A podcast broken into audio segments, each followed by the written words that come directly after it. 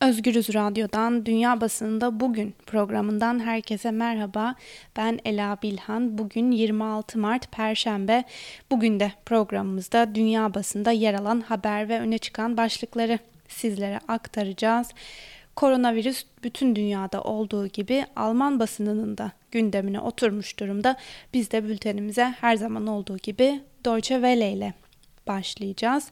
Birleşmiş Milletler'in bir çağrısı var. Guterres'ten koronavirüs insanlık için bir tehdit başlıklı haberde Birleşmiş Milletler Genel Sekreteri Antonio Guterres dün yaptığı açıklamada pandemi nedeniyle uluslararası toplumun kendilerini koruyabilecek durumda olmayan milyonlarca insanın imdadına yetişmesi gerektiğini söyledi koronavirüsün hali hazırda doğal afetlerin ve iklim değişikliğinin mağduru olan ülkelere sıçramakta olduğunu kaydeden Genel Sekreter, dünya ülkelerine 2 milyar dolar değerinde insani yardımda bulunma çağrısı yaptı. Birçok ülkede insanların sıkışık mülteci kamplarında yaşadığını hatırlatan Guterres, bu insanların ellerini yıkayabilmek için su ve sabuna erişimlerinin olmadığını ve hasta olmaları durumunda hastane yatağı ve solunum cihazlarına da erişebilecek durumda olmadıklarını ifade etti. Bir diğer habere geçelim. Almanya'nın IFO İş Dünyası Güven Endeksi Mart ayında 2009'dan bu yana en düşük seviyeye seviyeye gerileyerek Avrupa'nın en büyük ekonomisindeki yöneticilerin koronavirüs nedeniyle resesyon endişesinin arttığını ortaya koydu. İmalat sektöründe güven Ağustos 2009'dan bu yana en düşük değere inerken Almanya'nın birleşmesinden bu yana böyle bir seviyenin görülmediği bildirildi. Beklentilerde 70 yıldır yapılan sektör anketlerindeki en keskin düşüş tespit edildi denilmiş haberin detaylarında. Koronavirüs Avrupa sağlık sistemlerini tehdit ediyor başlıklı bir diğer haberde Avrupa Hastalık Önleme ve Kontrol Merkezi Avrupa Birliği, Birleşik Krallık, Norveç, İzlanda ve Liechtenstein'ın sağlık sistemlerinin gelecek haftalarda koronavirüs salgını nedeniyle kapasite sorunu yaşayabileceğini söyledi. Öte yandan Guterres Euronews'a da açıklamalar yapmış. Euronews'a röportaj veren Guterres bunun bir savaş olduğunu, ülkelerin savaş zamanlarında aldıkları ekonomik önlemlere başvurabileceklerini belirtti. Guterres ülkelerin koronavirüs krizine karşı yavaş hareket ettiğini ancak şimdi suçlama oyunu oynama zamanı olmadığını söyledi.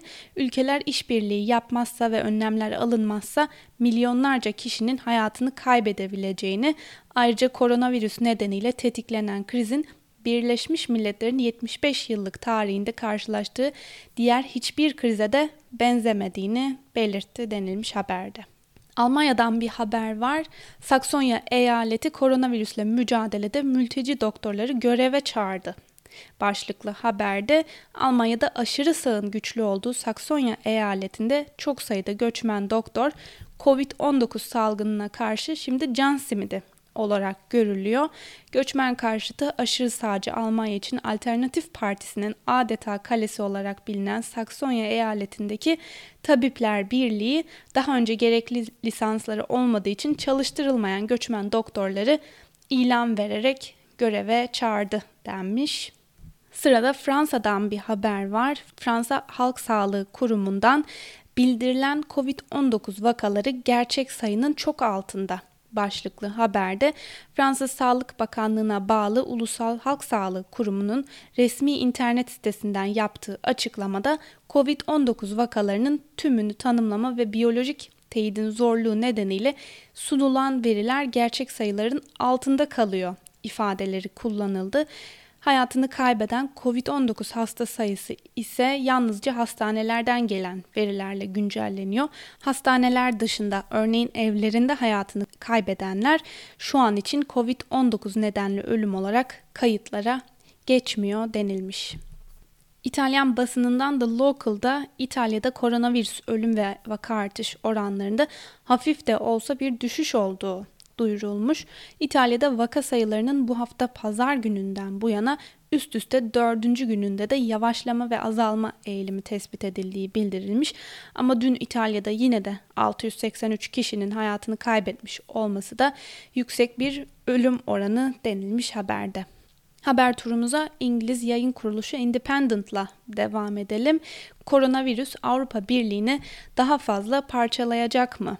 Başlıklı haberde İtalyan gazetesi La Repubblica'nın haberine göre Çek Cumhuriyeti'nin Çin'in İtalya'ya hibe ettiği yüz binlerce maskeye, tıbbi malzemelere ve solunum cihazlarına el koyması Avrupa dayanışmasının kırılganlığını gün yüzüne çıkardı. En kötü sahnenin yaşandığı İtalya'nın Avrupa Birliği'nden özellikle de kendisini AB'nin lideri olarak gören Almanya'dan herhangi bir destek bulamadığı ortada. Öyle ki Almanya koronavirüs ile mücadelede kullanılan tıbbi malzemelerin ihracatını yasaklamıştı. Bloomberg'un haberine göre İsviçre ve Avusturya kendilerine gelecek olan sağlık malzemeleri teslimatının Almanya tarafından engellenmiş olmasından ciddi şekilde rahatsız. Avrupa Birliği halkları da artık bu birliğin varlığını haklı çıkaran herhangi bir dayanışmanın görülmediği görüşünde e, sağlık sistemleri binlerce vakayla baş edemeyecek hale gelirse etkisini daha net gösterecek denilmiş yazının devamında. Tevfik Seyfi'nin e, uzmanlar korona salgını sonrası dünyayı nasıl hayal ediyor başlıklı yorumuna göz atalım. Ünlü politika dergisi Foreign Policy 12 e, uluslararası ilişkiler uzmanına şu soruyu yöneltti. Dünya Covid-19 salgını sonrası nasıl bir yer olacak? Salgın sonrası uluslararası politika, ekonomi ve güç dengelerinin etkileri hakkında ilk elden de olsa bir bilgimiz var mı? Harvard Üniversitesi'nden Uluslararası İlişkiler Profesörü Stephen Walt, merkezci devletlerin ve milliyetçilik duygularının artacağı tahmininde bulundu salgının kriz yönetimi için yerel ihtiyacı odaklanan ve uluslararası sorumluluktan sorumlulukları görmezden gelen acil durum politikaları benimsemelerini haklı göstermek için hükümetlere bir gerekçe olarak bunun sunulacağını belirtti. Volt ayrıca Çin modelinin olası yükselişine de işaret etti. Volt'a göre insanlar bu modelin salgından kaynaklanan krizleri yönetmede daha etkili olduğunu düşünecekler. Hindistan eski ulusal güvenlik danışmanı Shiv Shankar Menon ise Profesör Volt'a karşı çıktı. Korona kriz yönetiminde Çin'in değil Tayvan ve Güney Kore'nin daha iyi olduğunu düşündüğünü dile getirdi. Popülizm ve radikal politikaların iyi bir yönetim için gerekli faktörler olmadığını, İtalya ve ABD'deki korona deneyiminin bunu ortaya çıkarttığını söyledi.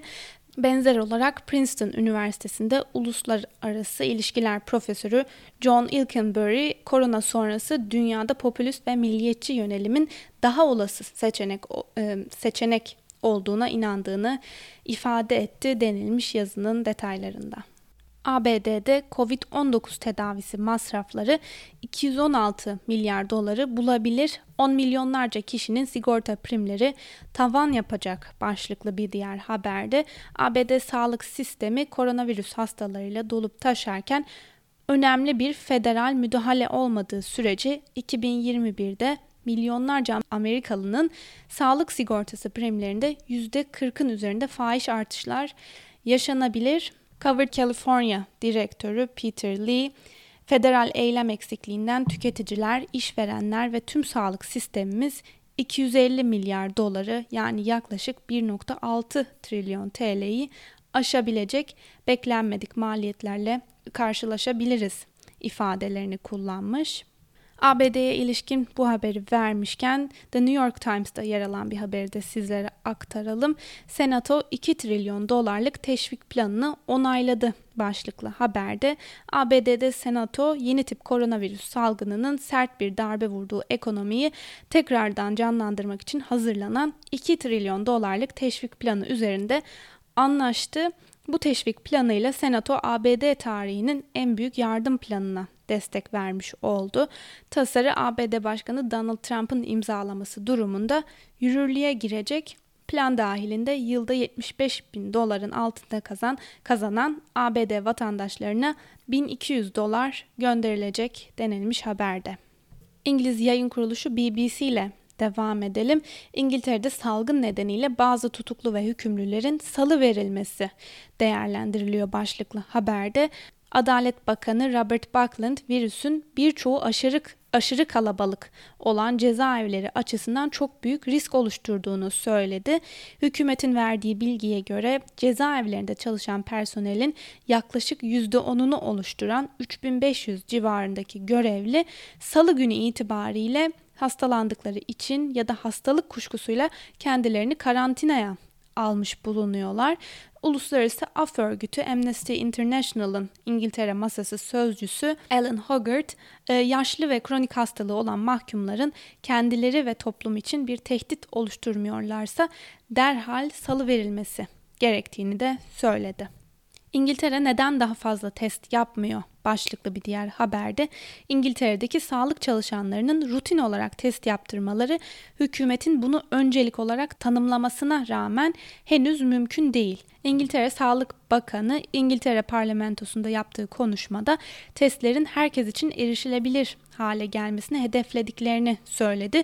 Ancak şimdilik testleri hastalar için özellikle de yoğun bakımdakiler için ayırmak zorundayız ifadelerini kullanmış.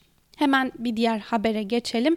Hindistan'da yoksullar koronavirüsten önce açlıktan ölebilirler başlıklı bir diğer haberde 1 milyar 400 bin nüfuslu Hindistan'da koronavirüsün yayılmasını engellemek amacıyla insanlar evlerine kapatıldı. Halka evlerinden çıkmamaları söylendi ama yevmiye ile çalışan güvencesiz işçiler bu durumda hastalıktan önce açlıktan ölümle e, ölümle karşı karşıya kalabileceklerini söylüyorlar. Noida'daki çok amele pazarı normal günlerde inşaatlarda çalışacak iş peşindeki yüzlerce işçiyle dolu olur.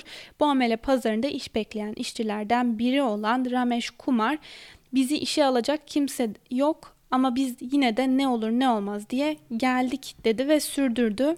Ben normal olarak günde 600 rupi yani 8 dolar kazanıyorum ve bununla 5 kişiye bakıyorum. Birkaç gün sonra yiyeceğimiz bitecek. Koronavirüs tehlikesini biliyorum ama çocuklarımı da aç bırakamam ifadelerini kullanmış. Ramesh Kumar gibi gündelikçi olarak çalışan milyonlarca insan var Başbakan Narendra Modi'nin salı akşamı açıkladığı önlemler nedeniyle bu insanlar önümüzdeki 3 hafta boyunca para kazanamayacaklar ve bazıları da birkaç gün içinde açlıkla yüz yüze gelecek.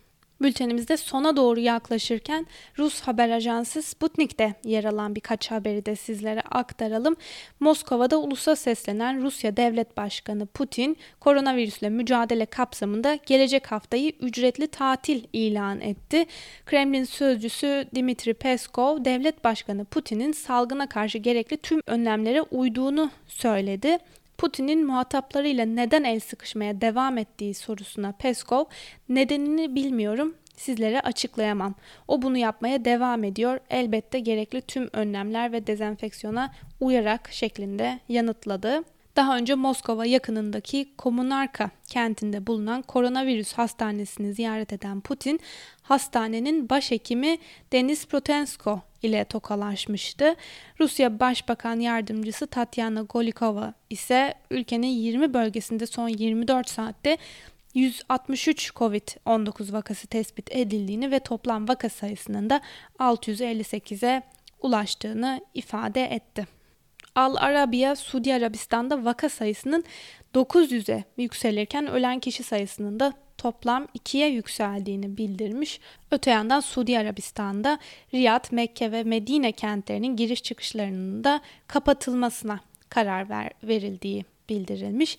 Birleşik Arap Emirlikleri'nde koronavirüse karşı mücadele kapsamında ise 26 Mart 29 Mart arasında toplu taşımanın olmayacağı duyurulmuş ve son olarak Çin Komünist Partisi'nin resmi yayın organlarından biri sayılan Global Times, Wuhan'da hayat normale dönüyor başlığıyla öne çıkmış. Bugün itibariyle seyahat kısıtlamalarının kaldırıldığı bildirilmiş ve bir diğer haberde ise Çin'in koronavirüs ile mücadele e, sırasındaki deneyimlerinin diğer ülkelere öncülük ettiği yazılırken bugün telekonferans yoluyla toplanması beklenen G20 koronavirüs acil zirvesinin de dünyaya umut aşılayacağı belirtilmiş. Sevgili Özgürüz Radyo dinleyicileri, bu haberle birlikte bugünkü programımızın da sonuna geldik.